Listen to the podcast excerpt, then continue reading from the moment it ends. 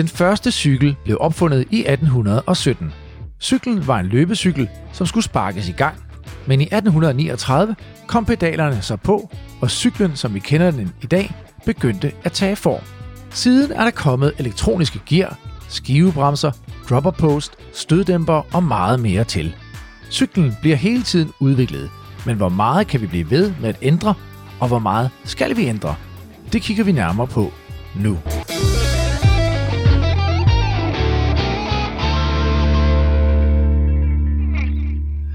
Har alle fået tisset af? Yes. Jeg, jeg kigger rundt. Jakob Holzer. Ja. ja. Han har også trænet. Mens jeg bare sidder der. du sidder også inderst. Det er sådan, alle skal flytte sig lidt. Jamen, altså, for det er introvert Jeg, jeg, kan, jeg kan ikke stoppe det. Vi... og så skal du mega meget tisse, når du kører hjem. Du får en ja. flaske, hvis det går helt galt. Ja, ved du hvad? Det er godt, Lisa. Prøv at høre, øh, nu skal vi øh, vende blikket øh, fremad mod, øh, ja, uha, hvad sker der inden for gravel? Altså nogle af de nye tiltag. Ja. Ikke? Der har lige været øh, Eurobike 2021 ja. øh, i, øh, i Tyskland. Ja. En stor messe, hvor der både har været altså, øh, både landeveje og gravel og sådan noget. Men jeg ved, at deres gravel-sektion, øh, den øh, satte de helt vildt stort på i år. Jeg talte med, øh, med Oscar, øh, som har Pro-Owned Cycling. Han var sød og ringte til mig, og lige give mig en lille update på, øh, hvad han havde oplevet dernede. Og øh, han kunne skrive under på, at, øh, at øh, den der gravel-sektion, som havde ligesom fået sit helt eget sådan corner dernede, Adventureland, mm. at det var, det var kæmpestort. Øh, og øh, Shimano havde bygget sådan en, et helt univers op med træer og bålplads, og altså, du ved, gjort sådan en helt bikepacker-agtig øh, friendly. Der, der sker virkelig noget på den front lige nu. Det må man sige. Så, øh, så vi tænkte, Anders, det ville vi gerne lige øh, dykke lidt ind i. Hvad sker der egentlig? Og så, øh, så havde du en god idé. Øh, vi skulle finde en, der kunne fortælle os lidt om det. Ja, vi prøvede også at spørge ud i, øh, på vores øh, Facebook og Instagram. Mm. Øh, men så kom vi til at tænke på øh, Ceramic Speed, fordi de jo havde gang i lidt en... De har en innovativ afdeling, der kigger på ting og sager, som vi også kommer til at berøre lidt senere. Øh, og så ringede vi til dem, og så fik vi fat i øh, deres marketingdirektør, og hun fortalte så om en gut i USA, øh, som arbejdede for dem, som hed Paul Sollenberger, øh, som havde været med i nogle af de der innovative tiltag, som de har lavet. Og han havde ifølge hende et godt indblik i det. Og så ringede vi over og snakkede lidt med ham. Ja, og han, han bor over i Boulder, Colorado. Exactly. Gravel country. Yes. Ikke? Så der ham fangede vi sådan en dag for efterhånden lang tid siden jo. Det gjorde vi, ja. og øh, altså, øh, Paul skulle så give os et lille indblik i, hvad, hvad, hvad de går og, øh, ikke bare hvad Ceramic Speed går og brygger på, men hvad der sådan i øvrigt sådan lige, lige rører sig, ikke? Mm. Så øh, øh, vi tog fat i ham, og øh, ja, øh, Lisa og Jakob og kære lytter, ham, øh, ham skal I med nu. Det er Paul, der kommer her. So hello, Paul Sullenberger. We have you on the line. Hi guys, welcome. Hi. Thanks. And uh, Paul, where are you at right now? I'm sitting in Boulder, Colorado, USA. Sounds nice, Anders. Yeah, it sounds fantastic. and we, and we, we need to we need to hear a bit more about that because I mean gravel in, in Colorado that must be fantastic. Uh, it is. Uh, it's it's kind of just been you know part of bike riding. I'm in my seventh year here, and when uh, gravel was this kind of funny new thing coming out that fit between cyclocross and road bikes, we were all riding road bikes with our 25s on mixed surfaces. Uh, dirt roads were the connection in the mountains between the good paved roads. You, you didn't have a choice, and you didn't just go, oh, a bike doesn't exist for this and stop. Like no, you just you rode it. So uh, gravel has, has, kind of been in the DNA here for a while, and my absolute favorite routes around home, uh, more than fifty percent of them are off pavement. That's fantastic. So, so when did you start riding on the gravel bikes there? Um, well, I mean, I'm I'm kind of tardy to the party for uh, for a gravel bike myself, picking up one just uh, you know over the, uh, the the pandemic period here. Um, but I've been riding, yeah, riding the gravel, like I said, road bike with 25s wow. uh, since uh, 2014, 2015 you know, you just uh, let the pressure down a little bit, a little sealing in the tires, and you know, you ride it. Yeah, and right after you talk to us, you want you're going somewhere else, right? Yeah, actually, uh, very timely with the gravel. I'm heading up uh, to Steamboat Springs, Colorado, for the Steamboat uh, gravel race this weekend. So, kind of the part two of what they're calling the the Lead Boat Challenge. We have the big mountain bike race, Leadville 100, happening yeah. tomorrow uh, and that leads right into the steamboat race on uh, on Sunday. So we'll Okay. be up there representing and talking to athletes, uh, preparing for that. Can, can you tell us a little bit about that uh, that race, the steamboat? steamboat? Yeah. Yeah. I mean, the cool thing is this this is a beautiful, beautiful part of the state that doesn't get a ton of the mainstream traffic. It's not on any of the main highways. It takes a little bit out of the way to get there. Uh, beautiful, beautiful area tucked up in there, known for great skiing and uh, hot springs. It's Steamboat Springs is the name. Um, and you know, there's Moots Cycles, which is one of the longest standing titanium custom frame manufacturers uh, around the states uh, and they've been based in Steamboat Springs their whole time. So they know these roads, they know all the great places to ride. They were, you know, doing as much clearance for a rim brake on a road bike as you could, or doing a rigid mountain bike and just exploring these these mountain roads, mining roads, and you know access routes. So the the terrain has been there, and now it's like the the consumer, the rider, has tuned in to how great these roads can be.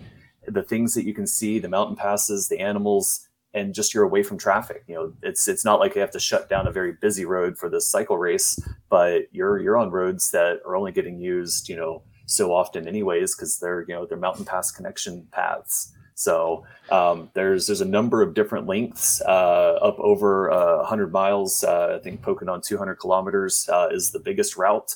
Um, with a substantial amount of climbing, as you can expect, being tucked tucked into high mountains uh, getting up over uh, 12, 13,000 feet. Um, I won't do the quick uh, metric conversion. Apologies there, No, but um, it's uh, an absolutely beautiful area if you got the uh, the legs and the lungs to uh, to get out there and do it. Yes, det var lige øh, øh, Paul. Vi stopper ham lige her, øh, fordi at, øh, vi, vi blev ret hurtigt fascineret af det her Steamboat øh, Gravel Race, ikke? Ja, vi blev lidt, lidt, lidt tændt på ideen, faktisk. og så, skal, så en amerikaner, han snakker jo også, ikke? Jo, jo, jo, Ja, jo. så kører den. Det, det kører, ikke? Altså, Men det er jo spændende. Ja, det er, jeg, jeg ved ikke, er I, fa- er I familiar, skulle jeg til at sige? Øh, nu kører det bare, ikke? er, I, er I kendt med Steamboat Gravel Race? Nej. Nej, men Leadville. Ja. Ja. Jeg har ikke kørt det, men Nej. Når du kunne tænke dig? måske. Ja. Det ved jeg sgu ikke. Prøv lige at høre, når vi lige, når vi lige taler Steamboat, jeg vil sige, du skal have de hurtige sko på den dag, ikke? Altså, øh, skal vi lige tage et par fakta om det her Steamboat, bare lige hvis folk var lidt nysgerrige på det, det kan vi godt lige tage, inden vi hopper videre, fordi det er jo fremtiden i cykling, vi skal snakke om. Men vi, vi stopper lige, fordi Steamboat Gravel Race, hvis man gerne vil køre det, ikke? det er altså et løb, der virkelig øh, bonger ud. Der er 3.000 øh, deltagere knap og nap på fire forskellige distancer. Og den, der sådan ligesom er, er the one, ikke? Den, er, den er 231 øh, kilometer og har 2.695 øh, højdemeter. Ikke? Ja. Den bliver kørt på øh, en gennemsnitsfart på øh, 36,2. Åh, oh, for satan. Der er sgu da meget godt smæk Der er på. smæk på, ikke? Kan ikke den dag. Men hvis vi så lige nævner navnene, ikke, så skal vi også lige, altså prøv at høre, Alex House vinder i øh, 6 timer og 19 og 44, ikke? Skarpfuldt i, øh, i en spurt af Ian Boswell og Peter Stettner. Det er alligevel også nogle navne, ikke? Det er sådan tre... Øh, en ja. nuværende og to X Ja. World Tour Lige rytter, ikke? præcis. Ian Boswell, han vandt også øh, Unbound, gjorde han ikke det? Det var vist 46. rigtigt, ja. ja. Så altså, det, det er sådan et øh, benchmark-løb. Altså, hvis man vil ud og, og, og prøve øh, kræfter med, med nogle hurtige drenge, ikke, så kan man tage til, til det. En, en rytter, jeg lige faldt over, det var Valtteri Bottas. Hvis ikke sige, det er noget? Ikke Føler I for, nej, det er også fair nok. Formula 1 racer kører for Mercedes-teamet, øh, makker sammen med Lewis Hamilton. En finde, som øh, har kørt for Mercedes i mange, mange år, og øh, du ved, er kendt inden for Formula 1-sporten. Han hoppede lige med. jo. Ja, det gør han stadig. Han hoppede sgu lige med, ikke? Hans kone er også øh, øh, prof cykelrytter. Det tror jeg faktisk, jeg har læst om et Ja. eller andet sted, Ja, men ikke lige sådan... Ej, han øh, gjorde det godt. Han, kør, ja. han kørte så den på 103 km, der, det var en af de andre distancer, og 1303 højdemeter. Han kom altså ind på en øh, femteplads med 31,3 i snit. Det er sgu godkendt. Sygt. Altså, Det var hans anden cykelløb Ja. nogensinde. Det er sådan, det er okay. det er skide godt. Det er faktisk okay. Ja. Så de er nok i meget god træning, de der Formel 1 kører, tænker jeg. Det tænker jeg også. øh, det- prøv at, høre, det var sådan noget, jeg ved ikke, øh, hvad de siger i natholdt, øh, ligegyldig info, øh, Ja. ja. vigtig viden. øhm, nu fik I det. Så prøv at høre, vi, Lad os skynde ringede os jo, vi ringede jo til ham, fordi vi skulle finde ud af noget med udviklingen for gravel. Så lad os, lad os bare hoppe videre. Ikke? Vi lad os høre, hvad, hvad Paul sagde, da vi, da vi spurgte ind til det. So, Paul, listen. So, uh, the reason why we have called you is because uh, we talked uh, to Ceramic Speed, uh, Danish uh, manufacturer of uh, of uh, of parts for uh, bicycles, and um, and Anders was actually the one who found you Because you spoke to uh, Ceramic Speed, Anders. Yeah, I spoke to uh, their marketing director, and Sophie, and she uh, suggested you, Paul, as the guy to go to for innovations now and in some years' time as well, where you would have some insights that you could share. So, so that was why we, we contacted you uh, and um, having this chat because we would love to hear your insights on that one. Certainly, yeah. No, it's uh, gravel's definitely been a conversation for us for a while within the company of how how do we fit into this emerging market? Because I mean, we we are a company of riders. Um, the vast many of us are in the Danish headquarters, and you know Danish riders, and you guys have a great variety of roads, both paved and gravel there. Um, and then also for those of us that are in our U.S. office or our office in Thailand, we all love to ride, and we like to ride these different disciplines, and so this is a, a, really interesting time to kind of see the birth of a, a, new independent discipline coming into its own. So very excited to to get to chat about it. All right, great. Cool. So so uh, talking about innovations, let's get right to it. Um, so the gravel bike has been around for for some years now. Can we get a status from you, uh, Paul, where you see um, where's the technology? What is going on right now in 2021 with with the gravel bike? Well, I'd say it's it's the time where gravel can really truly say it is established as its own discipline. It it means something separate from uh, you know a, a, wide tire road bike or a cyclocross bike with a little bit uh, you know knobbier tire perhaps or something. Um, you know we just now seen the latest release from SRAM with their Explore group. Mm. You know we're coming off of uh, Shimano's release ahead of the pandemic with the GRX group, which was the evolution of the RX 800 derailleur. So now instead of kind of using some road stuff, kind of using some mountain bike stuff, maybe tweak your gears, smaller chain rings on a road crank set, perhaps. Now we actually see dedicated group sets to kind of fill in that void. Um, and so I think gravel has now, you know, shown that there's enough, you know, opportunity for for riders to get an exact setup that's going to suit their needs rather than using, you know, borrowed pieces to kind of cobble together an ideal scenario. You know, from from the years ago uh, for the Dirty Kanza, um, uh, the Unbound Gravel Ride, and as we're going up to Steamboat and these other events that have been around for just a couple years, now we're actually going to get to see you know these guys putting together purpose-built bikes with not just you know tires and frames, but even the group sets themselves into gearing fully thought through for gravel. So I think yeah, we can say 2021 gravel has established itself as an independent discipline with unique characteristics from you know tire to frame to group set uh, and all in. Ja, så det uh, Paul basically siger her, det er, at nu er gravel for, altså endelig ligesom blevet sin eget væsen. Er det også det, I oplever? Ja, ja. men øh, altså det, der er sjovt ved hele den der gravel-snak, det er jo bare, at det er så vidt forskellige ting. Så jeg, jeg personligt synes, at det er svært sådan at sætte et, et mærke på, hvad, hvad gravel egentlig er. Selvfølgelig er der ingen tvivl om, at det også er et rigtig fedt marketingstunt for alle mærker. Altså det seneste, nu siger jeg dumme, jeg har set, det var, jeg kan ikke huske mærket, men en gravel pumpe. Jeg sidder og tænker, okay, hvad kan den så? Åben øl jeg, samtidig med? Jeg, jeg ved det simpelthen ikke. Det må være, at den kan uh, sådan en rigtig god mellemting mellem en landevejspumpe og en mountainbike-pumpe. Ja. og hvad vil det så sige? Det vil sige, at den sikkert er lavet med en lidt større luftkammer, sådan en pumpe. Det kan lidt hurtigt op, men stadigvæk kan pumpe et lidt højere tryk i forhold til en mountainbike-pumpe, men det var sådan, stop, ikke? Ja. ja. Men, ja, fordi jeg tror, jeg er jo stadigvæk sådan meget raceorienteret, hmm. og kører på en, på en crosscykel, fordi jeg synes, det er den, der egentlig er sjovest, også når det bliver lidt, lidt mere kringlet. Og gravel, det er også øh, bikepacking og hygge, og hvor det drejer sig om komfort, mm. og kunne tasker med, og sådan lidt, men det er jo ikke den samme cykel og samme køreegenskaber, som jeg gerne vil have, og en, der skal ud og lave det er jo øh, til, bikepacking. Det er jo du, tilbage til det, som vi har sagt så mange gange, men gravel er jo, hvad du gør det til. Ja. Yes. Jo, jo, men det, det, der bliver spændende, og det kommer vi til at dykke ned i nu, det er, altså, at, du ved, er det hønen eller ægget, ikke? Altså, altså ved, fordi er det, er det, er det udviklingen, er det, er det producenterne, der skubber retningen, eller er det brugeren, der skubber retningen? Jamen, altså, det kan man jo aldrig få et endegyldigt svar på, men jeg tror, udover at det er et rigtig smart marketing stunt for alle de her øh, brands, der laver alt muligt, så tror jeg, det gravel kan er, at det kan ramme et meget bredere segment fordi vi ryger lidt væk fra noget meget, en meget aggressiv kørestil, men det ser også stadigvæk hurtigt ud.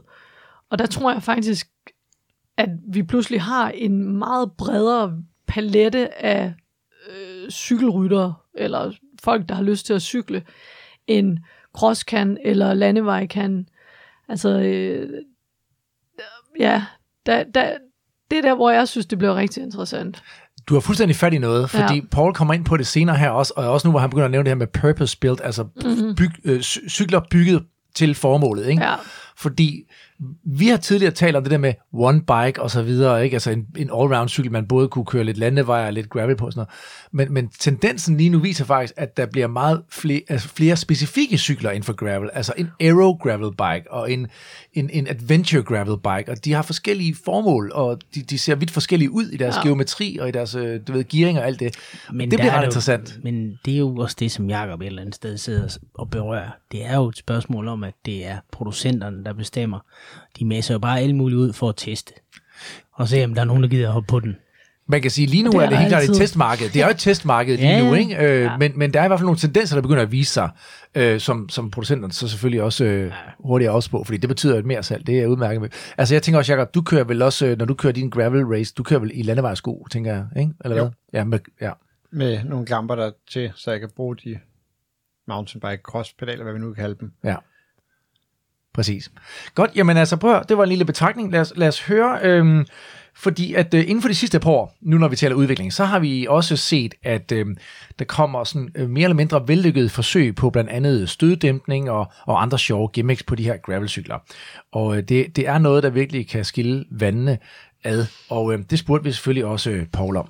Um, well, I think the the bike industry has a funny funny way of developing new you know new categories because you know the the pendulum has to swing past a little bit before it comes back and everyone goes okay this was adequate we didn't need all that. Mm. Uh, we can think back a couple years with uh, the brand Niner when they they had a gravel bike and then they released the MCR the Magic Carpet Ride that was a full suspension gravel bike with the suspension in the rear as well as in the front. Okay. Um, You know, it's been a number of years that um, you know Fox has had their kind of gravel specific, gravel tuned fork. Um, you know, even Cannondale with their uh, lefty head shock, you know, design where okay, we had suspension there. They have the King Kingpin, I believe, uh, you know, rear soft tail. Now RockShox is in the game with the uh, you know the Explorer Rudy um, which I think is quite hilarious because there's been some clever memes and photos about it where it looks just like the original RockShox suspension fork from 30 years ago. Yeah.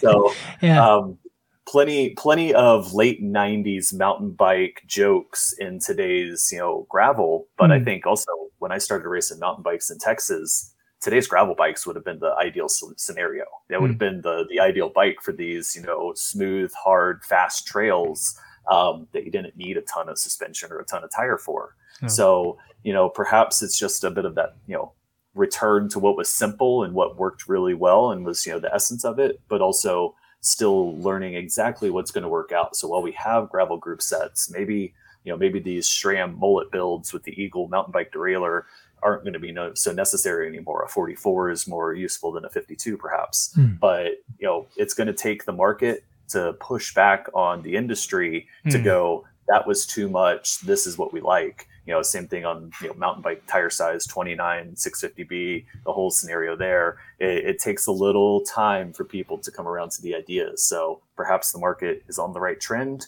but the customer also has to agree that that is the right tool for the uh, for the yeah. job as as a manufacturer how do you um, test things um, how do you test your ideas uh, a lot of it starts internally. Um, yeah, as I say, you know, we, we are a company of writers, and so from from the very top, with our uh, founder and CEO Jakob, um, through our R and D and our sales teams and everyone in the field, uh, you know, it comes down to you know what solutions do we think could be beneficial or helpful? How can we apply one concept to a different area?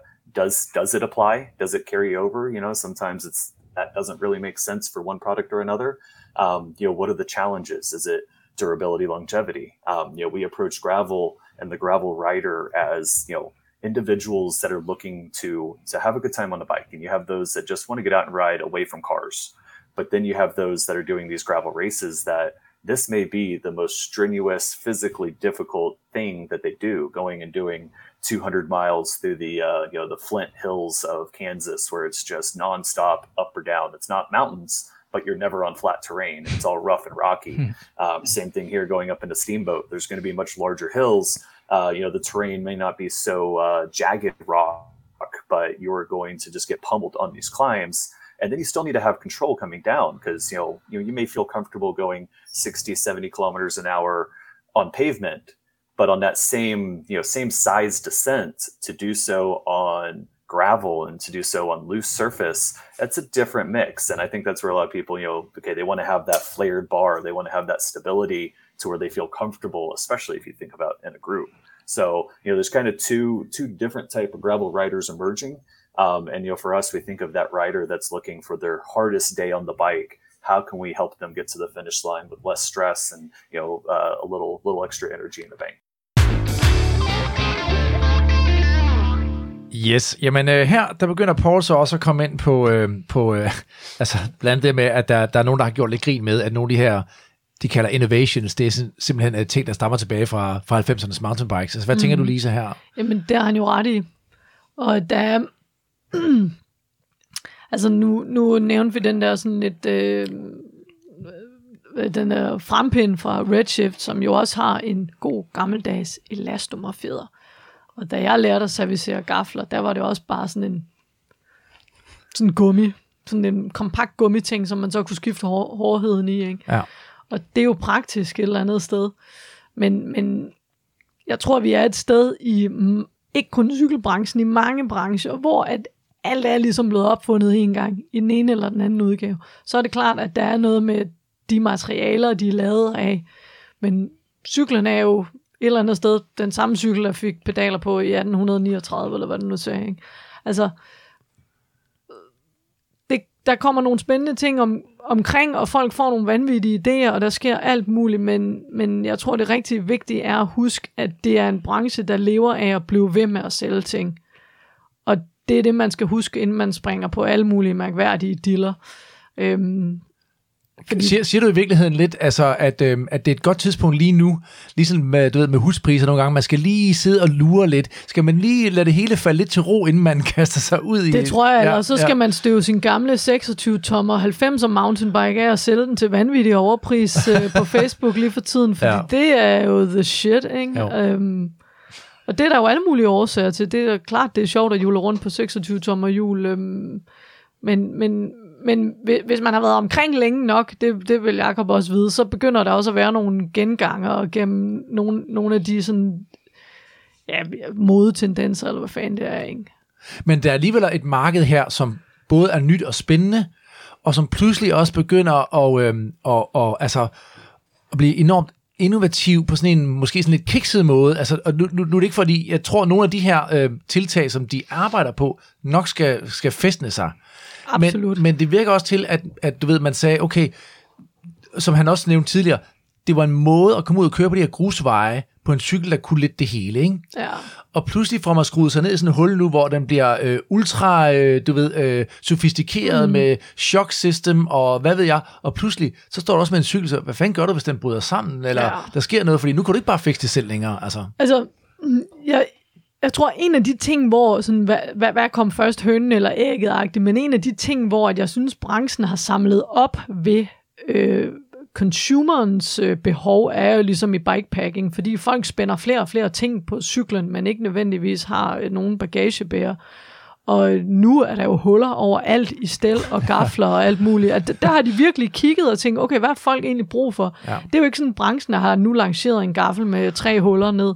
Altså det, det har de set, at folk er begyndt at Folk boede nærmest deres egen huller, ja, ikke? Altså, det, ja. og, og, og det, det synes jeg faktisk måske er der, hvor det bliver lidt mere et samspil mellem, hvad folk egentlig sådan er interesseret i, kontra bare hvad der bliver serveret, og jo stærkere en marketingsafdeling er, jo flere units bliver der solgt af et eller andet. Ikke? Ja. Og i forhold til uh, støddæmning, der ved jeg, at Jakob, du har en pointe, fordi at, øhm, at han nævner også her, det er selvfølgelig klart, hvis du har sådan en, en, en, en nedkørsel fra et øh, meget øh, stenet bjerg i, i, lad os bare sige, Boulder eller et eller andet, ja, så giver det måske god mening med suspension, men hvis du er en dansk rytter, der 90% af tiden ikke at køre rundt i danske forhold, altså er det så ikke nok suspension i de der øh, store brede sutter med lidt lavt dæktryk? Jo, det vil jeg jo klart mene, det er. Og meget af den affjedring, hvis vi går tilbage til den famøse frempind, og man kan også godt få sadelpind med affjedring i. Og det affjeder jo egentlig kun man siger, rytteren. Det vil ikke give cyklen bedre kontrol med underlaget. Mm. Det er også derfor, det var, apropos, som jeg sagde med mountainbike, det var vildt frem der i midt-slut 90'erne med affjedret sadelpinden, affjedret frempinden, men det gav bare ikke cyklen bedre kontrol med underlaget. Og det er sådan lidt meget af den komfort, hvis vi er inde på det, under danske forhold, jamen, så er det, at det måske gå lidt bredere dæk, og så ned med det der Dæktryk, med ja. dæktrykket. Det er perfekt. Så fik du også svaret et spørgsmål fra en lytter på Trine Mogensen. Sådan. Ja. Det, win-win. Win-win. Prøv at høre, altså, øh, øh, jeg var ude og køre med en rytter forleden, der sad på den her Specialized Diverge Comp, som jeg tror, den hedder. Deres version af en uh, gravel bike.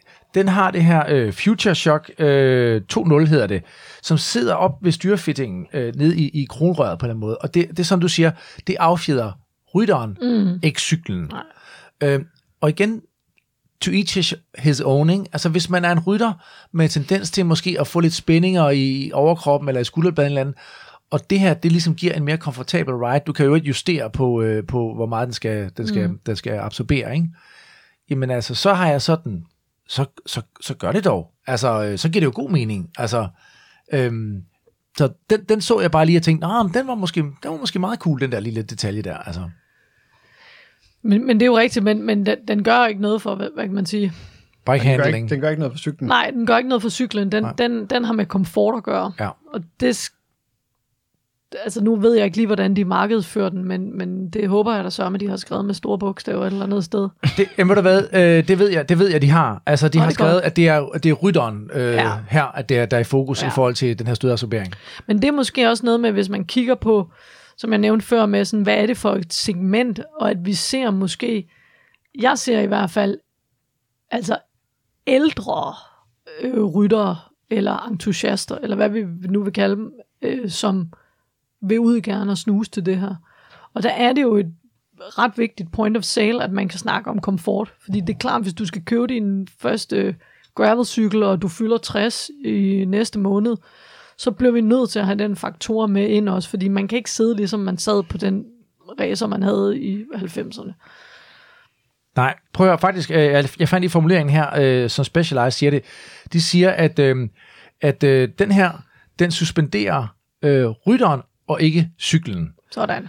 Den holder dig selvsikker og i kontrol og i stand til at holde strømmen nede og holde dig væk fra bremserne over ujævne grusveje og i tyk løs grus, alt imens du holder hænder, arme og nakke friske. Nu skal Specialized også væk fra mobile bremserne? pay. Jamen, de kan, Det bare, tror, de kan også mobile pay. Jeg har et nummer. Vi læste det op sidste udsendelse. Nej. Nej. Godt. Okay. Men, men det er bare for at sige, vi skal ikke sidde og være altså, nødvendigvis smagsdommer over, for at man må køre med suspension eller ej, men, men altså, det skal, man skal lige tænke igen, hvor, hvor er det, du kører hen, og hvad er det, du har brug for, ikke? Mm. Og hvor gammel er du? Ja, og også hvor meget er du villig til, at det, det, det er jo Ja. ja. sådan en ting, jeg også lidt ti- tit siger til folk, når de bare køber løs. Hvad er du villig til at betale for i reparationer? Hvor meget skal du kunne klare selv? Ja. Fordi du kan sagtens gå ud øh, og købe, apropos nu så nævner vi Ceramic Speed her, et Ceramic Speed øh, pullehjul til, øh, hvad fanden ved jeg, 3-4.000 kroner og så videre, ikke? Men hvis du ikke kan finde ud af ligesom at servicere det og, og give det noget kærlighed, jamen altså, så ender du bare med, eller hvis du vælter på din cykel, det, det er et dyrt pullehjul at smadre. Altså, og hvis du står med en, øh, en suspension fork eller et eller andet, som, som du ved, har kostet en formue, jamen det skal også på en eller anden måde vedligeholdes, Ja. ikke? Det er rigtigt. Det, så kan I jo stå og gnide jer i hænderne. Det har jeg jo hørt Emil sige før, ikke? Så, Ja, ja. så gnider I jer i hænderne. Nu er de lykkelige. Nå. Nej, prøv at høre. Øh, det er super. Vi, øh, vi hopper lidt videre øh, fra den her, øh, fordi vi nævnte lidt før, at øh, gravelcykler jo i høj grad også øh, er blevet øh, meget mere individuelle i designet her øh, de sidste par år. Og det skyldes jo i høj grad, vi var inde på det lidt, at rytterne øh, er meget forskellige. Ikke? Mm. Også ryttere, som, som kører på cyklerne. Og øh, det, det nævner Paul også lige, og lad os lige prøve at få hans øh, input på det. I guess also, uh, like you're saying, there are many types of gravel uh, riders. Uh, it's you know some go fast and just want to have a co- real competitive bike. Um, some want to go on a um, explorer ride and maybe you know put on um, put on bags and you know maybe they want like a more uh, comfortable ride. Do you see that there are more uh, specific or diverse needs in gravel right now that you know so it's not just one gravel bike. There are many types of of gravel bikes. They're certainly going to maintain the diversity. You know we see some brands that are you know saying hey this is for speed this this is a, a, gravel race bike. I believe it was Cervelo was one of the early ones that was like, you know, we're not going to put all the extra rack and fender mounts. This bike is purpose built. Um, and then you see the ones that are still including all sorts of crazy mounts and you know being able to put a whole bunch of bags and all that kind of stuff on there. Uh, so I think that's going to maintain. And you know what we're seeing is really you know an establishment of gravel just as diverse as road riding because road mm-hmm. riding can be the same you know a, a, bike touring person somebody that's you know doing crit racing somebody that's doing you know group rides or just big grand Fondo style rides. We, we kind of s- still say all of that's road riding. It's all you know paved generally. And i think just because we've moved over into gravel there's some different you know equipment demands but there's still that diversity. You know we still have yeah. the the world tour level riders that are jumping in these gravel races and they're they're looking to race it and you have the people that are looking to finish it that are just like this is my goal this is my bucket list to achieve the mm. finish line and do this mm. but you also see that in the range that i mean just in the recent year they have come up with aero bikes and bikepacking bikes and cruiser bikes and e-bikes and i mean so the it's already there actually yeah. there's so many options in and if you go back three years ago there was just a gravel bike there wasn't these different options. There was one version, right? So that also illustrates how fast gravel is actually going as well, I guess. Yep. But yeah, it was just three, four years ago that you know defining a gravel bike different from a cyclocross bike was was the biggest yeah, exactly. Yeah.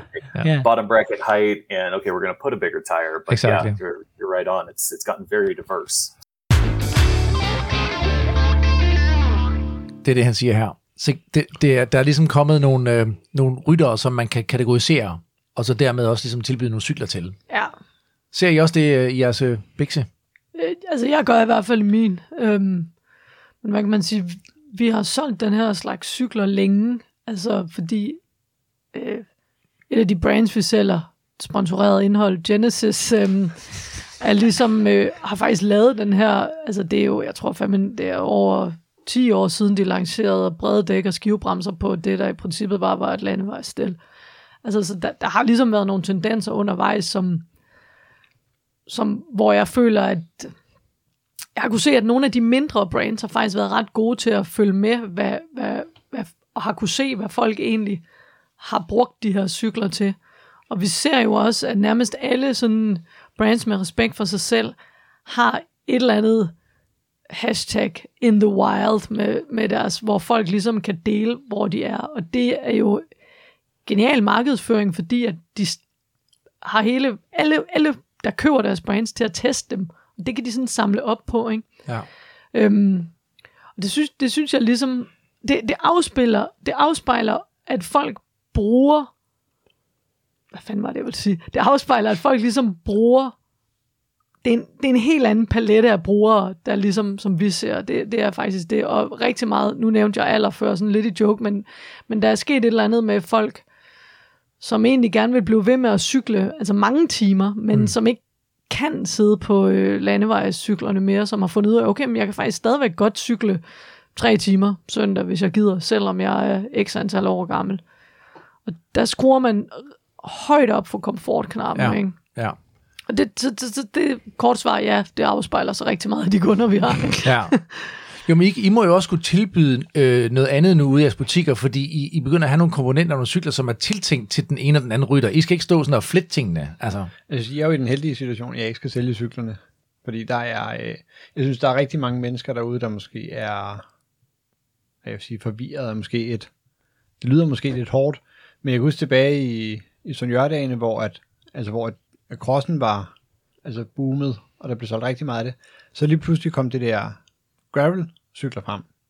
Altså, vi lå alle sammen jo og kørt gravel på vores crosscykler, og så pludselig at sige, at jeg skal køre gravel, jeg kan ikke bruge en, øh, en crosscykel.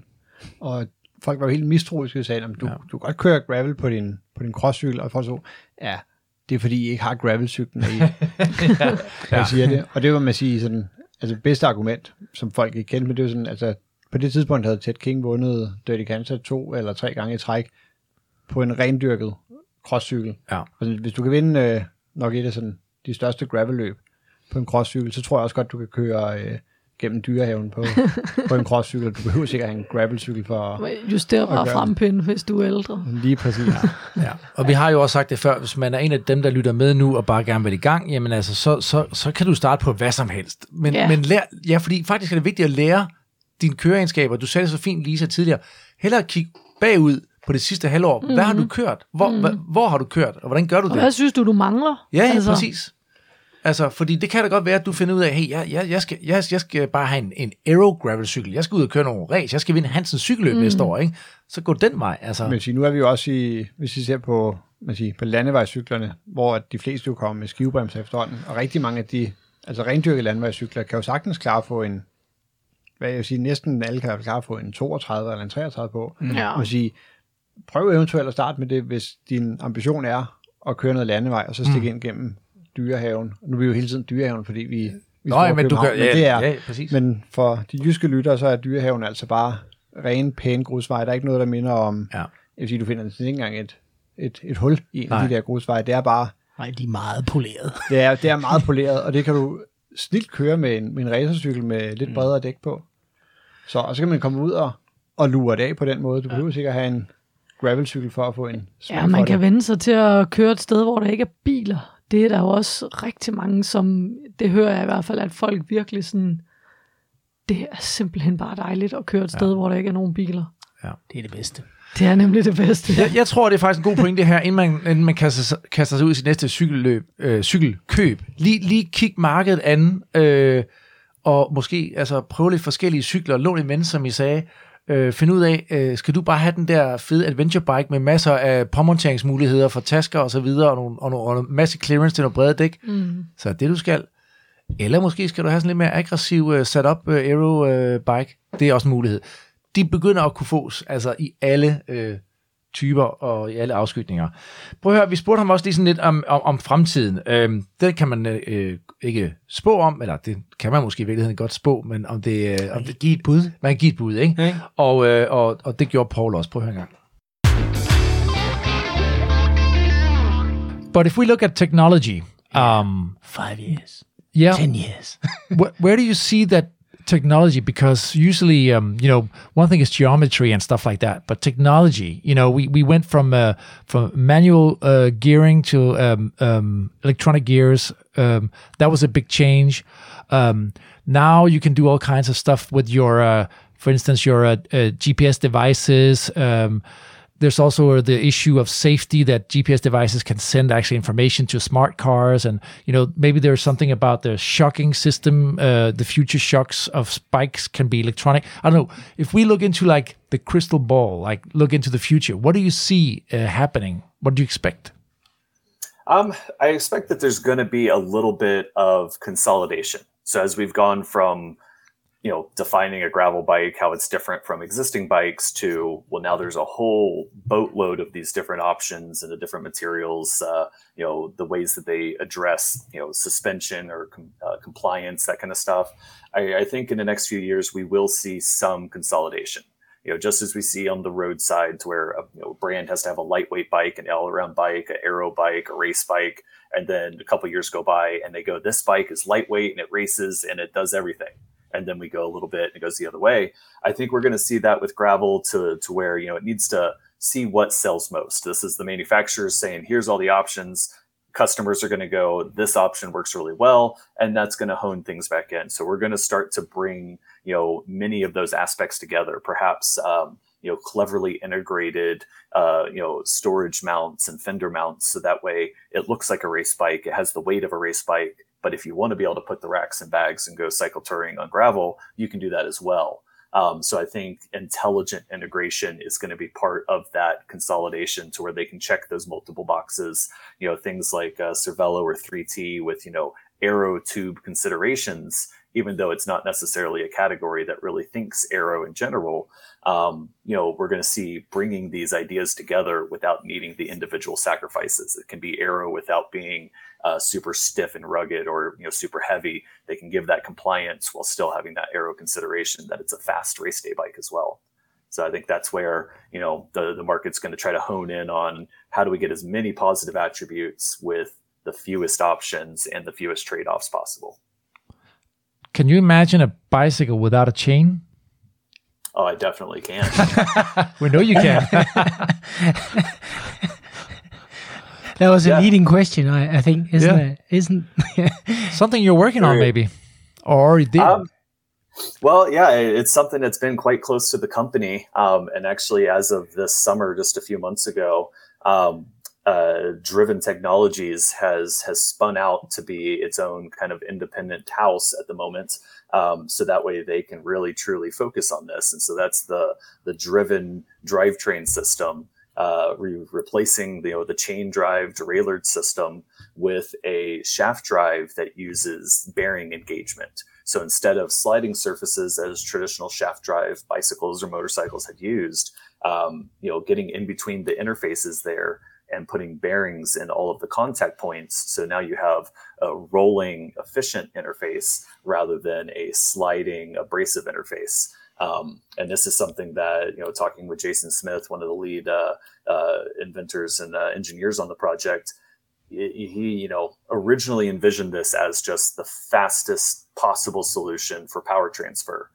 And then as soon as that kind of box was checked, it was like, well, actually, if we get the derailleur out of the way, if we can seal, you know, there's no more chain, and a chain, you know, is a whole bunch of rolling interfaces and uh, sliding faces. Their their number one enemy is contamination, and you Mm. can talk, you know, six or twelve plus watts of efficiency loss be- between just a dirty chain and a clean chain. Mm. Well, what if we get rid of the chain, something that's not going to get dirty and have that same kind of negative attribute?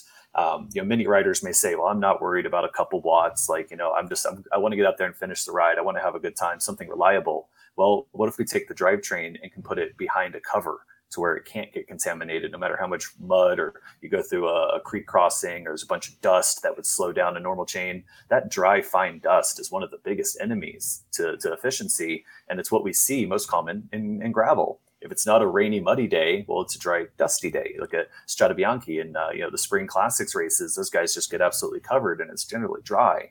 That that all adds up to be a fairly substantial amount of efficiency loss, as well as equipment wear. You Is know, it is it uh, the, the I think is it Southwest? It's called that race where they have that uh, red mud that just uh, ruins the bike. I mean, Yeah, I, I've I heard I heard people that that halfway through that race, the bike is just done. Very much, yeah. You if you you could start with a clean chain, and if you're using a sticky lubricant, your your chain is you know just a haggard, loose, worn out you know collection of metal bits. Um, I'm very familiar there, Red River Riot, that area. Um, that that was just north of uh, Texas where I grew up, and I know that red clay, and it's nasty. I've done mountain bike races in there that your clothes are never the same color. Uh, I've, I've seen pictures of bicycles literally caked up with that red clay that you can hardly see the bike. Very, yep, very spot on. Yep. How far in the future is this uh, solution then? Um, I mean, it's very much a realistic within five year target. Oh, yeah? Um, the the goal is to have uh, opportunities available for for writers um, within you know two years or so. But uh, for larger adoption, if we think of you know the the curve of you know electronic shifting, how it was first introduced, and then you know then it took a little while to catch on, or tubeless tires, or even disc brakes on road bikes, um, there'll still you know be that similar kind of curve. Uh, and really, with with driven, it's because you know you have to rethink the frame Mm. the the frame you know you have to have a clear path without a chainstay or anything in there between the bottom bracket and the rear hub um, and when we start going that far you think about dishing of the rear wheel making sure you have the stiffness and everything for power transfer. Um, so there's a number of steps to be considered and addressed beyond just the power transfer aspect. Um, but you know the realistic plan is uh, yeah hopefully uh, within 24 months there's there's writable options. And then within five years uh, the consumers can go to a bike shop. Ja, det lyder spændende. Ja, nu tager han jo så lige, der, der er flere forskellige ting, der sker her, mm. øh, men vi kan da godt lige tage den sidste her, altså en cykel uden kæde, hvad tænker I? Øh, det er jo opfundet for. Ja.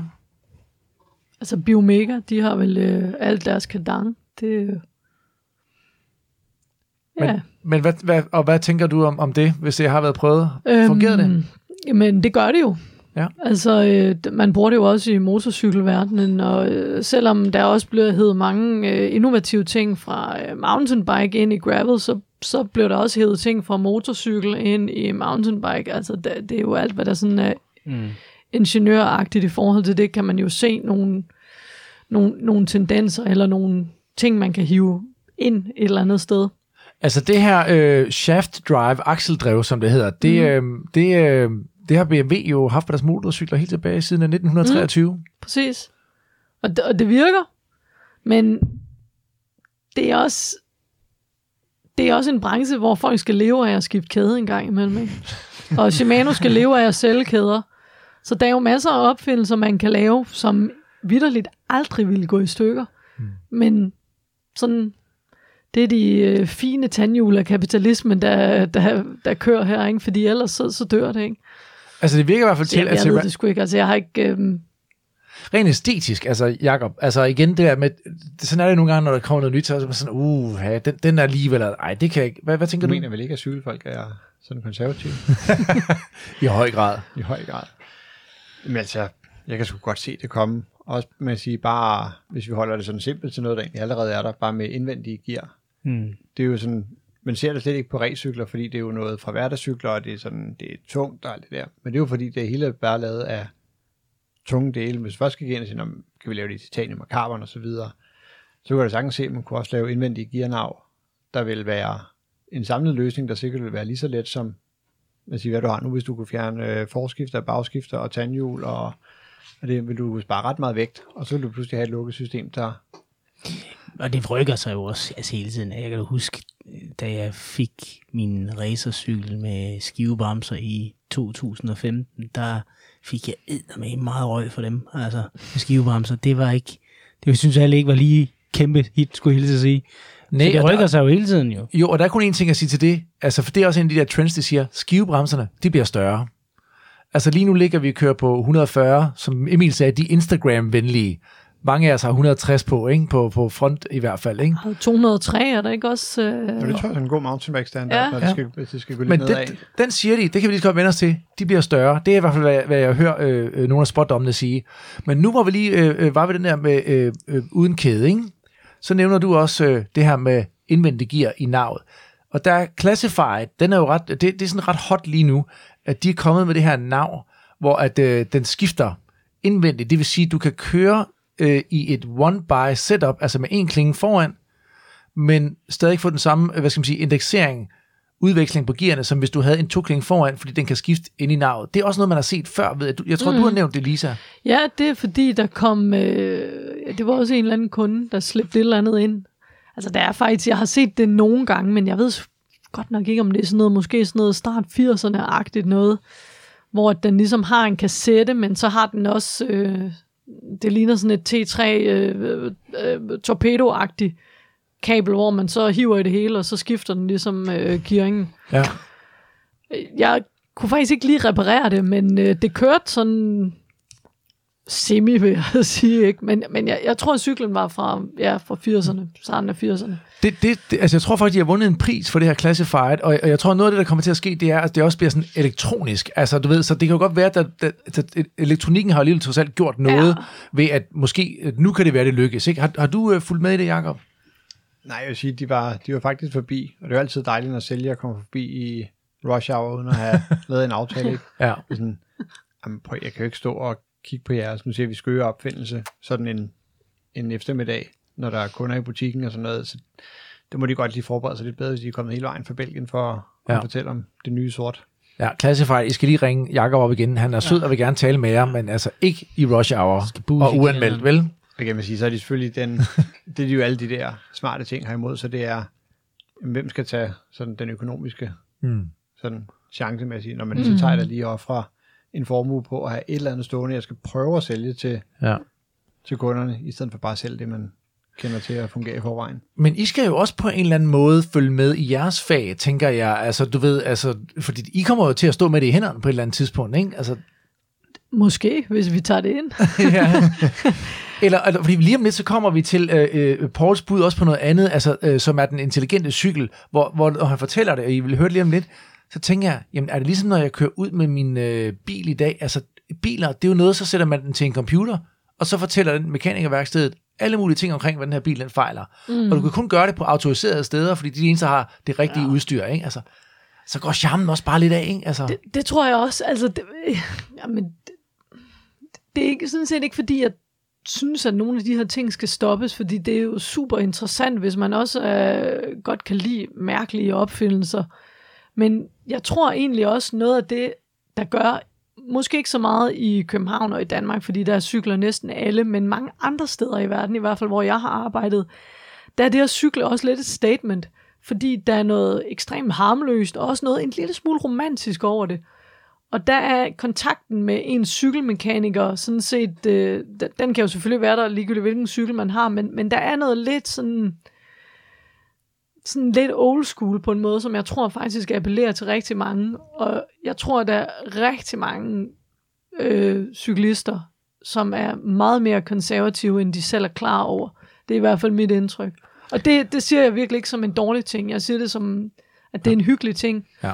Og meget sådan noget, hvorfor fuck noget op, hvis det virker? Ja. Altså, why fuck up a good thing? Ja.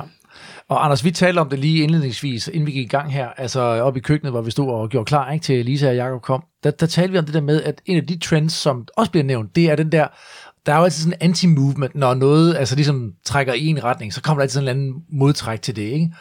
Og det er jo det der tilbage til rødderne. Altså det her med den simple cykel, som bare skulle kunne køre ud på de der øh, grusveje. Den er, den er forholdsvis nem at vedligeholde. Den, den kan lidt det hele. Og, og også de personer, som kører på den type cykel, mm. identificerer sig også med et cykelmiljø, som er mere simpelt og ukompliceret. Og, og måske i virkeligheden, altså gravel i sin hardcore, ikke? Altså, Ja, og måske også, altså folk godt kan lide, og, altså der er jo også mange, der godt kan lide at fikse tingene selv. Mm. Og det, hvad kan man sige, den charme forsvinder jo, hvis tingene bliver så kompliceret, at man ikke kan fikse det selv. Så tror jeg, det er en meget anden type rytter, og en meget anden type, i hvert fald for vores vedkommende, meget anden type kunder, man har med at gøre.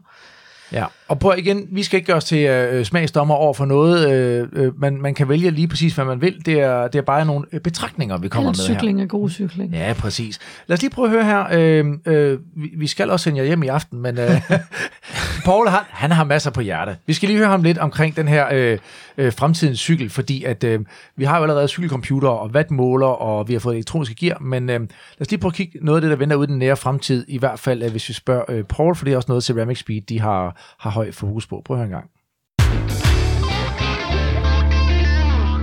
you know, we we have a electronics division. So you know, Ceramic Speed has uh, a number of these uh, you know kind of uh, uh, sub companies, either for Sportin, which is our, our cycling applications, or uh, industrial. Well, we have an electronics uh, phase um, that is just looking at things like we use to to you know sense the vibration and say a large piece of a um, uh, equipment uh, for industrial use, or to monitor wear and um, you know contamination on a traditional drivetrain. So thinking of that in the scope of, you know, further, what more can that do? Well, you know, it can help you with, you know, your feedback, you know, where where's your power output, where's the efficiency level, where's your maintenance requirement? You know, bicycles today don't have uh, the little light that tells you you need to change your oil. So how how could we help the rider? Yeah, exactly. Um, That'd be cool. you know, so, so many riders, you know, I, I see it when I'm riding around on the gravel for sure. The squeaky bike, you know, Yeah. and the riders just pedal it along, and Mhm. like, man, if we don't worry, obviously they're not worried about their maximum efficiency, but they're just, you know, a they, they have the noise to deal with, but also, you know, the squeak is, you know, metal on metal, which is deteriorating the chain, which is not going to last as long. They're probably not keeping a close eye on that, so now they're going to wear the chain rings and the cassettes, so those aren't going to last as long, and it just becomes more, you know, consumer chew through of componentry. Whereas if we can just think about it to to be a little more intelligent in the approach and take care of the pieces, it'll last longer, and that's better for everybody. So the intelligent bike that tells you when to, um, for instance, switch chains or you know fix or align things differently. You know, We're getting there. yeah. Cool. Yeah, yeah, we're looking how how do we measure that reliably, and how do we provide that to uh, to the user in a in an effective way. Yeah. Fantastic. Hvordan lyder det øh, i ørerne på øh, to øh, mekanikere som jer, som sætter stor pris på jeres håndværk? Det ville da være dejligt, hvis folk de fik en besked om, at deres ting de var ved at være ved at være slidte. De får en serviceindkaldelse. Ja, det får de helt automatisk. Ja. Men det er, øh, altså, det er jo virkelig svært, det der med, hvor, som man også siger, med rent faktisk at måle på, på tingene, hvornår det, mm. hvornår det er ved at være op over, ikke? Og det er virkelig også svært at sige, hvor lang tid ting de, de holder, ikke? Fordi tager du en, jamen, en let rytter, der kører i, i solskin og ikke træder mm. sådan fandens meget, jamen der holder tingene rigtig længe. Så tager du en 120 kilo skud, der kører i alt slags vejr, aldrig vasker en cykel. Der er det jo et helt, helt andet scenarie, så der kan man jo ikke rigtig sætte sådan ord på, hvor lang tid tingene holder. Mm. Ja, jeg, jeg faldt den anden ja. dag over, og det er jo tit, når man står og snakker med, med folk og sådan noget, du ved, øh, øh, hvornår skifter du kæde og sådan noget, ikke? Så siger han, jeg bruger den her Pro Bike Garage, så nu er der, det er en app, jeg nævner her, ikke? Øh, og så tænker jeg, nu bliver jeg bare nysgerrig. Så gik jeg ind og kiggede, ikke? Og så det, man gør i sådan en app som den her, det er, så øh, den har alle komponenter, der findes i hele verden, ikke? Så man fortæller bare, hvad er det for en cykel, man kører på, hvad er det for en kæde, og hvad er det for en kassette, og hvornår den købt og så videre, ikke? Og så holder den ellers styr på det hele, for den synker med din Strava, ikke? Og så begynder der en eller anden form for øh, intelligens, ikke? At fortælle ja. dig, hov, nu skal du begynde at kigge på det og det og det. Og, og igen, som vi også taler om, det er lidt svært at måle det 100%, ikke? Fordi det varierer. Men det er bare nogle af de ting, jeg tænker... Så jeg sender se. den en reminder, når du har kørt 1000 præcis, km på din kæde? Eller? Ja, præcis. Ikke? Ja. Altså, så, så, så det er nok fremtiden det her med, at man, sådan, ligesom vi snakkede med bilmekanikeren, med at der er nogle ting, man ligesom får nogle notifikationer på, og når man så går ind til, dig, til dig for eksempel, Lisa, ja. eller dig, Jacob, så har man sådan et, øh, en patientbog med på sin cykel. jeg, men det, prøv at, det, det kan også blive for langhåret, det her. Undskyld mig, men der er jeg sgu nok lidt mere analog. Altså, det må sgu godt... Jeg kan også blive pisseirriteret på min gamle computer. Den er sgu mere øh, nød end så meget andet. Jeg synes, den er irriterende. Jo, men altså pludselig bruger man også tid på at stå og fælde rundt med alt muligt andet, der handler om at sidde på cyklen, ikke? Ja, og altså jo flere ting, der ligesom er, der skal fungere, jo mere er der også, der kan gå galt. Altså specielt når vi har med elektronik at gøre. Ja. Og øhm, altså, alt, alt går jo den vej, men, men ja, jeg har måske lidt svært ved at se, at det sådan bliver hovedtingen i cykelbranchen, at øh, man får en app, der fortæller, hvornår ens kæde den skal skiftes. Fjerner fokus. Altså Canadel, jeg ved faktisk ikke, om de stadig ikke har det, men de øh, begyndte jo på nogle af deres cykler, rent faktisk på forhjulet, hvor der så var en, faktisk en speed sensor, der også registrerer, hvor meget at det har kørt. Så man så, jeg mener faktisk, at værkstederne så kunne gå ind og logge på den sensor, der så kan sige, hvor meget den har kørt. Ja. Så når folk kommer og siger, men jeg har kun kørt 300 km siden sidst, og hvis sensoren så siger, du har altså kørt 3.000, ikke? Ja. At de på den måde lidt kan holde øje med folk. Ja. Men hvis folk så skifter hjul, sådan, så er man jo væk fra, fra det. Men de prøvede mm. lidt at gøre det intelligent og smart. Ja. Det er nok, det er nok uundgåeligt, at øh, meget af udviklingen kommer til at gå den vej. Så må vi se. Øh, ja, og så, så altså man, man, snyder jo, man snyder jo ikke cykelmekanikeren ved at Køre længere prøve at lade være kæde. med at have en dårlig kæde, eller have en ny kæde. Man, man snyder sig selv. Ja. Altså, jeg er sgu ligeglad, hvor tit du skifter din kæde, men det kommer bare til at køre lidt federe, hvis du gør det lidt oftere. Præcis. Godt. Øh, vi tog den lige steppet videre og spurgte ham om, øh, om sådan noget med at 3D-printe sin egen cykel måske kunne være en del af fremtiden. Og lad os lige prøve at høre. The technology is there. Uh, and I've seen, I've heard some podcasts and I've seen some articles about just because we can 3D print it, do we need to? Um, you know, this is talking about footwear and eyewear most recently and some of the kind of unexpected releases of 3D printed uh, products from other companies. Um, but there's definitely going to be a segment to where perhaps a uh, a very well known fitter um, can you know put you on an adjustable bike and find the exact setup for not just your you know physiology but also your ride style, what you want to do, and then he'll tell you, all right, come back in a week and you know maybe it's just printing of the lugs. Um, you know there's a company in australia that's doing 3d printing of their lugs and then using carbon tubes and such. Um, you know i think that's step one. Uh, and then we'll see you know does it go further? Is there more benefit to you know to printing these long you know straight sections? Is it compliance? Is it integration that allows you to have some unique attributes because you 3d printed it um, you know, we offer a couple 3D printed products in our lineup currently, and we always want to ask ourselves, you know, is this a relevant use of the technology? We started with this uh, actually uh, heading towards eight years ago with our first uh, pulley wheels that were 3D printed, and they were totally solid on the outside and hollow on the inside. You cannot manufacture that without additive manufacturing. Mm. Um, but we didn't do it because it made sense that pulleys had to be hollow, but to go, how do we best use this technology and learn from it? The very first prints we did, they didn't last hardly at all. They just wore away so quickly. uh, we're talking like less than a couple rides and like, oh, these pulleys are gone. Uh, less time than it took to print the darn things. But now they last longer than machine titanium that we can test against. Wow. So it's that's that learning. Yeah, yeah. That's that's the value benefit is understanding it because then we yeah. can say, you know, we look at companies like Moots that have 3D printed chainstay uh, yokes to where you can get a custom shape that wouldn't be so strong if it was machined and you can't weld it but you can 3D print it and get all the attributes, the clearance for chain rings, the clearance for tire size, while still having the stiffness. Um, you know, and that's what we look at is where can we give an, a, a good application, and we want to know sure that we know exactly how it's going to work before we try to dive into that, because you don't want to make a part as complex as a chainstay yoke that you don't know how long it's going to last, and then you're kind of testing in the real world. It's like no, you want to get that done early on. Yeah. So those those that really understand the technology and its value and its benefit will be the ones that can really change things and uh, be innovative in the future. Fantastic. Is, is there is there one thing right now that you're that you're most excited about? Oh man, um, I mean, I, would say honestly, the thing I'm most excited about is the return to events, and that's just timely coming out of uh, the pandemic influence. Um, uh, this is my first event that I'm getting to go to in person in you know uh, over a year and a half. Um, but okay, if we step back and we say more just uh, in in cycling and uh, innovation around gravel and such, um, you know, I think it's uh, it's wheels and the choice that we have in in wheel sizes and material design coupled with tires. Um, I, I, chose to go with 650 uh, on my uh, on my gravel bike, and it's made it very fun and playful. I wanted it to be more different than my road bike because, well, 90 percent of what I keep saying that to Dean. I have 650 as well, and he's doing 700. I keep saying that to yeah, him. but I, I, I hear you. It's only that I'm I'm like uh, six foot uh, two, right, Paul? I don't know how tall you are. Same. Same. Okay. Ooh. Because when I get those, when I see those 650 tires, I think it looks like I'm riding like a dull spike. You know. Yep, I, I understand. Um, and I, I can say before I started riding them, I, I had the same kind of feeling, the same thought, like why would I ride a smaller wheel?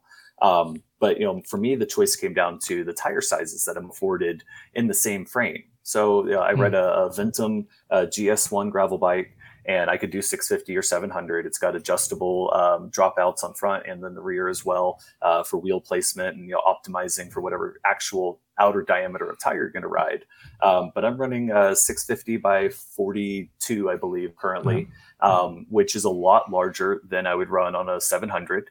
Um, and you know, it just allows me. I can run lower tire pressures. I, I, can do a little bit of single track if I want to. There's some trails nearby home that I can connect with gravel roads, uh, and I've been able to put together what would be a road ride and a mountain bike ride and a road ride on a single bike that actually does both areas really well. I you know I don't feel like I'm sluggish on the pavement. I don't feel like I'm just beat to death with no traction on the off road, and I can enjoy a more epic route than I would have if I said, well. I'm just doing this 700 by 30, which is going to be a little lean. It's I got to run some higher pressure. And I'm going to get beat up mm-hmm. on the rocks. Like no, I can I can run the 650 by 40, 42, and get a happy medium. Um, and it's it's been a lot of fun. It's it's made gravel more fun for me. Paul, I think you just nailed it there. I mean, your arguments are much better than mine here, and I think he's nodding here in his studio, so I think he's getting there.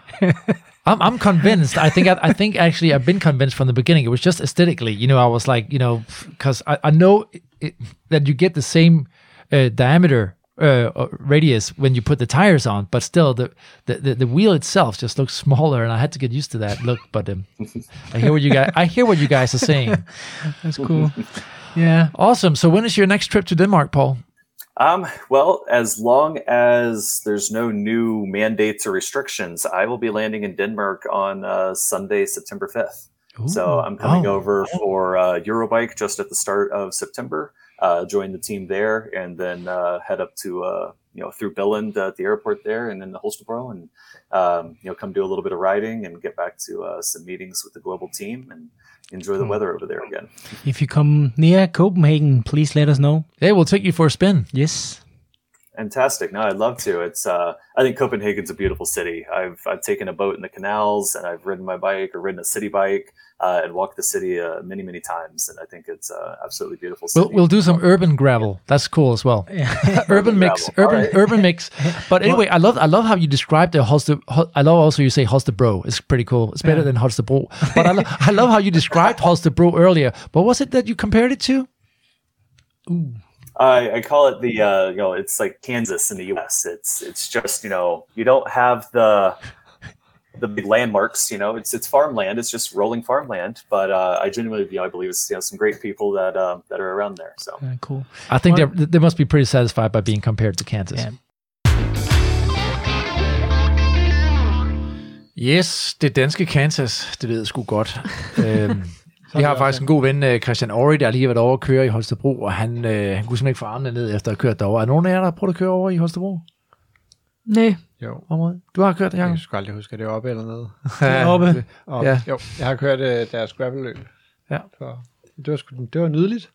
Jeg har hørt det skulle, altså, ja, ja. Vi har det på vores bucket liste, eller to, ej, bucket liste lyder så meget, to-do liste. Ikke? Jo. Nå, lad mig bare lige gribe fat i her, at, øh, at han nævner, hvis vi går tilbage til det her med at 3D-printe cykler, øh, at det er jo sådan en teknologi, som så åbenbart øh, også vinder frem nu her. Ikke? Jeg synes, mm. det er jo meget interessant det der med, at man måske kan tage nogle målinger som en, som en fitter, og ligesom finde ud af, okay, hvad er det, du har brug for, og så kan den printe noget ud, der ja. Passer på cyklen. Det synes jeg lyder spændende. det er det også. Altså, Altså, det, det er det. Der- Der er jo også sådan en sammenhæng mellem pris og så holdbarhed. Nu, nu nævnte han i hvert fald noget med pullehjulene, der kun kunne køre to gange. Så, så der er jo også, selvom alle idéerne er, er der også noget med teknologien, og Ja. det, det skal ligesom kunne holde, fordi det ja. er jo cykler, ikke? og de får nogle tæv, og de skal gerne kunne tåle for mange tæv, men, men det er super interessant. Ja. Jeg ved ikke, hvad var det for et australsk firma, han nævnte? Moods, var det ikke dem, han jo, nævnte? Ja. jo. Nej, Nej, nej, nej, nej, det var det Moods, det, det er Nå, det et er- amerikanerfirma. Det er jo det er dem, der var over i Steamboat. Det var de har lavet rigtig meget Jeg kan huske, hvad det titanium er. Ja. Nå, den smutter lige forbi, Ja. så må vi re- rewind Ja, and play. Øhm, men, men, men altså, det her 3D-printing, det ved man jo godt i alle mulige andre øhm, byggebrancher og så videre. Altså, altså, måske ude i fremtiden, så øh, kan man øh, sidde på en eller anden øh, software og designe sin cykel, mm. og så trykker man enter, og så øh, printer den et eller andet sted. Man ja. ved det ikke, men man kunne forestille sig det. Lige nu, ja, hvis internettet virker til den tid. tror du ikke, det gør det? nej, Hvad tror du, der sker? jeg ved det ikke. Jeg tror, at man kommer til altid at kunne cykle, hvis man har en cykel, der ikke kræver noget elektronik. Ligegyldigt hvor tæt på jordens undergang man er. Sådan. Der ramte du ned i noget. Lisa, prøv at høre her. Du har fuldstændig ret. Og jeg tænker nu igen, vi kaster en masse bolde op i luften her til aften. Ikke? Jordens undergang. Vi, vi, vi var afsted på tur her i uh, weekenden, ikke? Yes. og der sker jo lige præcis det. Jeg har glædet mig som sindssyg. Vi skulle ud og køre med Backlands Gravel Festival, og uh, der var god stemning, og det var vi i Odsherred, og der var lagt an til den helt store tur med bål og øl bagefter. Og da vi skal rulle ud, så har jeg ingen strøm på min uh, D2. Den løb tør for, for Ja. strøm, og den har sat sig i et af de allerletteste gear. Prøv at jeg var grædefærdig. ikke? De, alle folk sad klar, så det, du rammer Det var ikke lige fordi, at det var ikke fordi, man sådan skulle have en videre længere samtale med dine på det tidspunkt. Jeg var så, jeg var så sur. Og, altså, fordi det, du ved, man har bare glædet sig sådan her tur ud i fri. Så case of point, du har så meget ret. Vi kom med et lille hack på dag to. Ja, det gjorde du ikke. Nej, Ej, Nu, nu skal du lige fortælle historien ordentligt. Nu, nu slapper du lige kaj du skal have derovre. fuld credit. ja, det skal jeg fandme, for du skal ikke sige, vi kom med et. Jeg kom med et. Og det er meget uventet side egentlig, fordi teknik og alt det der, det er jo ikke der meget. var du skarp. Men jeg kom jo til at tænke på, vi har jo samme geargruppe. Og så tænkte jeg, hvis nu vi sætter cyklerne tæt, og vi så tager min øh, ledning over i dins, og Bagskifter. så trykkede vi på min bagskifter, Så og så kunne vi skifte gear på den. Og så kunne han komme ned i tungere gear, så han så kunne køre med dagen efter. Og det lykkedes. Og jeg stod Ja. bare, hvad fanden skete der der? Jeg var, jeg var totalt lykkelig. Altså, så jeg endte stadigvæk med en single... smart. Var det ikke smart? Ja, ja. Det er et skide godt hack, hvis man øh, kommer ud for sådan noget. Jeg endte stadigvæk i en single speed, men dog, øh, det ved, øh, så i find, bedre altså rådet er egentlig, find en ven med samme geargruppe og kør altid med den Ja, person, også ikke? lidt til romantikken med, at man stiller cyklerne helt tæt. Og, Ja, der var meget det. Ja, ja, det var- det var det rigtigt, gik det helt op var- i en højere enhed. Til gengæld ved jeg, at det her, det kommer til at lyde så old nordisk en dag, at vi sad her med ledninger og kabler og skulle skifte hinandens, øh, du ved, gearskifter og sådan noget. Fordi, ved I hvad? Lige om lidt, ikke? så er det for det første, så bliver det hele trådløst. Og Shimano er også på vej med en trådløs, så det kommer ikke til at være kablet. Det ved jeg ikke, hvor meget du ved om, Jacob, i forhold til, til det, men jeg ved, jeg har Det hørt er bare semi. Semi, okay. De har i hvert fald talt om det. Og så tænker jeg, fordi SRAM kører jo trådløs, og de har det smarte med de her små batterier, du sætter på, mm-hmm. så køber man jo bare et ekstra og har med i sin baglomme, ikke? Jeg synes, det er sødt, at Altså, jeg små. kører jo Shimano 105, også. vil jeg godt lige sige. 105. Det står der på den der. kabler. Ikke? Det kan noget, ikke? Ja. Ja. Ja, ved du hvad. Anyways, det var for a case of point, ikke? Ja. Så, men men øh, det er jo, hvad der sker. Så øh, nå, jamen, afslutningsvis, Anders, øh, så, så, så, så var vi egentlig færdige med Paul. Så havde du, du havde lige et enkelt spørgsmål til ham, ikke? Jo. Ja, lad os høre. I think I have one final question actually, and that is that you know our podcast is called Balsam for Sjælen, and if we do a really bad translation, it would co- be called the Balm for the Soul. Does that make any sense in in US? Um, I I can understand where the saying comes from. I now I got going on seven six and a half years of uh, of translating Danish and Danglish, as we say, Yeah. to understand what would an American take on that be. Um, but no, I can see know balm like you know uh, a cream, an ointment, something you know that takes care of that that heals, that revitalizes, and yeah, balm for the soul. I I can see it and I can feel it. Oh, that's I love the word revitalizes. That's Exactly. great. Yeah, yeah. that's fantastic. Love it. That's what gravel does to us anyway. Yeah. yeah. Exactly. Cool. And uh, like have a have a great great race tomorrow as well, and Yep. uh, an event for the first time in a year and a half. That must be uh, fantastic. Paul, thank you so I'm much. looking forward to it. All right. Awesome. Dan Thank you. Anders, appreciate it. Thank you. Take, care. Cheers. Bye. Thanks, Prøv at høre, Paul har været en trooper, men det har I virkelig også været, Lisa og Jakob. Og øh, altså, nu, nu, man, kan jo, man lytter måske til den her podcast en eller anden lørdag formiddag, man er ude at cykle, men vi sidder her en, øh, en mandag aften. Nat. Øh, det, det nærmer sig. Det nærmer sig nat. Jeg har fri i morgen. Der er en, der har taget fri i morgen. Jakob, har han skal stå og pille cykler hele dagen, mand. Han er jeg, helt jeg, smadret. jeg kommer ud med kaffe til dig. Det, åh, det glæder Skal jeg vi snart have en gammeldansk ude i butikken egentlig? Jamen, du er kommet med en flaske gammel dansk. Ja, det, er, det, det gør jeg sgu. Det, gør, jeg. det er balsam du- for sjælen, Du ikke? skylder. Det er, det, når man har skyllet sig igennem med sådan en gang gammeldans, så er man fuldstændig balsameret. Ja. Ikke? Det kan jeg slet ikke være med på, det der. Det er simpelthen for ulækkert. Lisa, hvad, hvad, hvad, har det været okay? Det synes jeg, det har været hyggeligt. Det har været smadret hyggeligt at, at have dig med i hvert fald. Det, var, det blev lidt mere nørdet, end jeg havde troet faktisk. Er det rigtigt? Jeg var heller ikke, øh, jeg var ikke så træt af, at det skulle være nørdet, som jeg faktisk troede, da jeg gik herind. Det passer, passer mig egentlig udmærket, ja. Så vi må godt uh, ringe til dig en anden Det god må gang. det være, I ringer bare. Ej, det, det, I ringer det, det er godt. Og det blev jo også et langt afsnit, fordi der var rigtig meget, vi skulle samle sammen på. Jeg tror, det er derfor, Anders. Er, er det konklusionen? Det tænker jeg. Ja, det er fair nok. Det var, ja. Vi havde jo måske også lidt snakkelysten, eller hvad? Ja, præcis. Så det var fint. Vi har, vi har været lidt rusten, og vi har glædet os så meget. Nå, øh, vi bliver nødt til øh, at skyde en præmie af. Øh, den den øh, har jeg formuleret her, og øh, der bliver jo mange af dem de næste par måneder, og I skal følge godt med på vores Facebook og også på vores Instagram, fordi de her præmier bliver simpelthen trukket blandt jer, der er derinde øh, på Facebook og Instagram, som følger os, og I bliver faktisk nødt til, når vi lægger de her opslag op, I bliver nødt til at gå ind og like dem, og det er bare fordi, så ved vi, at I aktivt ligesom har været inde og se, øh, hvad det er, det her det går ud på. Ikke? Så når vi lægger de her opslag op, så gå lige ind og, og giv dem et like, så øh, trækker vi nogle øh, præmier, eller vi trækker lod blandt jer, der har været derinde og like. Og ikke? like og følge os. Ja, præcis. Det bliver jeg næsten nødt til. Øhm, nu skal I høre. Den første, den er simpelthen så øh, vild, den her. Det er fra Fjeld og Fritid, som øh, simpelthen har øh, doneret følgende. Nu skal I følge godt med, for der er rigtig meget. Det er et lækkert letvægts sovesystem til bikepacking. Det består af en uh, Thermarest Neo Air X-Lite Regular Winglock underlag. Det er et underlag, som er super kompakt og isolerer nok til de fleste hele året i Danmark. Så ryger der også lige en Mountain Equipment Helium 250 sovebruse med til enten kvinder eller mænd, står der her, med en good night sleep lige over frysepunktet. Så den kan man altså bruge nu her i, øh, i efteråret her, hvis man skal ud og, og sove. Og det er ikke nok med det. Der er også en uh, Sea to Summit Escapist 15D tarp, som følger med. Hvad, hvad sker der med Det det, prøv Jamen, kan vi, kan, vi, kan vi prøve ligesom at boil it down, og så sige, det er en sovepose, lægunderlag og en tarp? Eller? Ja, men vi skal lige have tarpen her. Den, øh, den, den øh, giver nemlig, som du siger, ly for vind og nedbør, hvis der ikke lige er et shelter på turen. Så det er Men det. det var bare de der navne på de der ting, det er jo sådan ret voldsomt. Det er det. Det er ligesom gravelpumpen. Var du med, Lisa? Underlag, Jeg- jeg er med. sovepose, Jeg er med. On tab, top. Ikke? Ja. Ja, Det er, vi, er, vi er en værdi til 4.650 kroner. Det er sgu da okay. Jeg er på Ja. hængekøjen, faktisk. Og du Hennessy hængekøje? Hammock. Ja, Ja. de er rigtig populære. Hennessy Hammock Ja. også. Det kan være, vi skal have sådan en med også på et tidspunkt. Men uh, lige nu her, så er det den her, der kører. Ja. Så uh, vi smider den også op på Facebook og Instagram. Gå ind og kig på det der. Uh, I må også gerne, uh, som altid, uh, smide os en anmeldelse ind uh, på uh, iTunes, eller hvor I lytter til podcasten. Det hjælper andre med at finde podcasten. Det vil vi uh, sætte uh, super uh, pris på.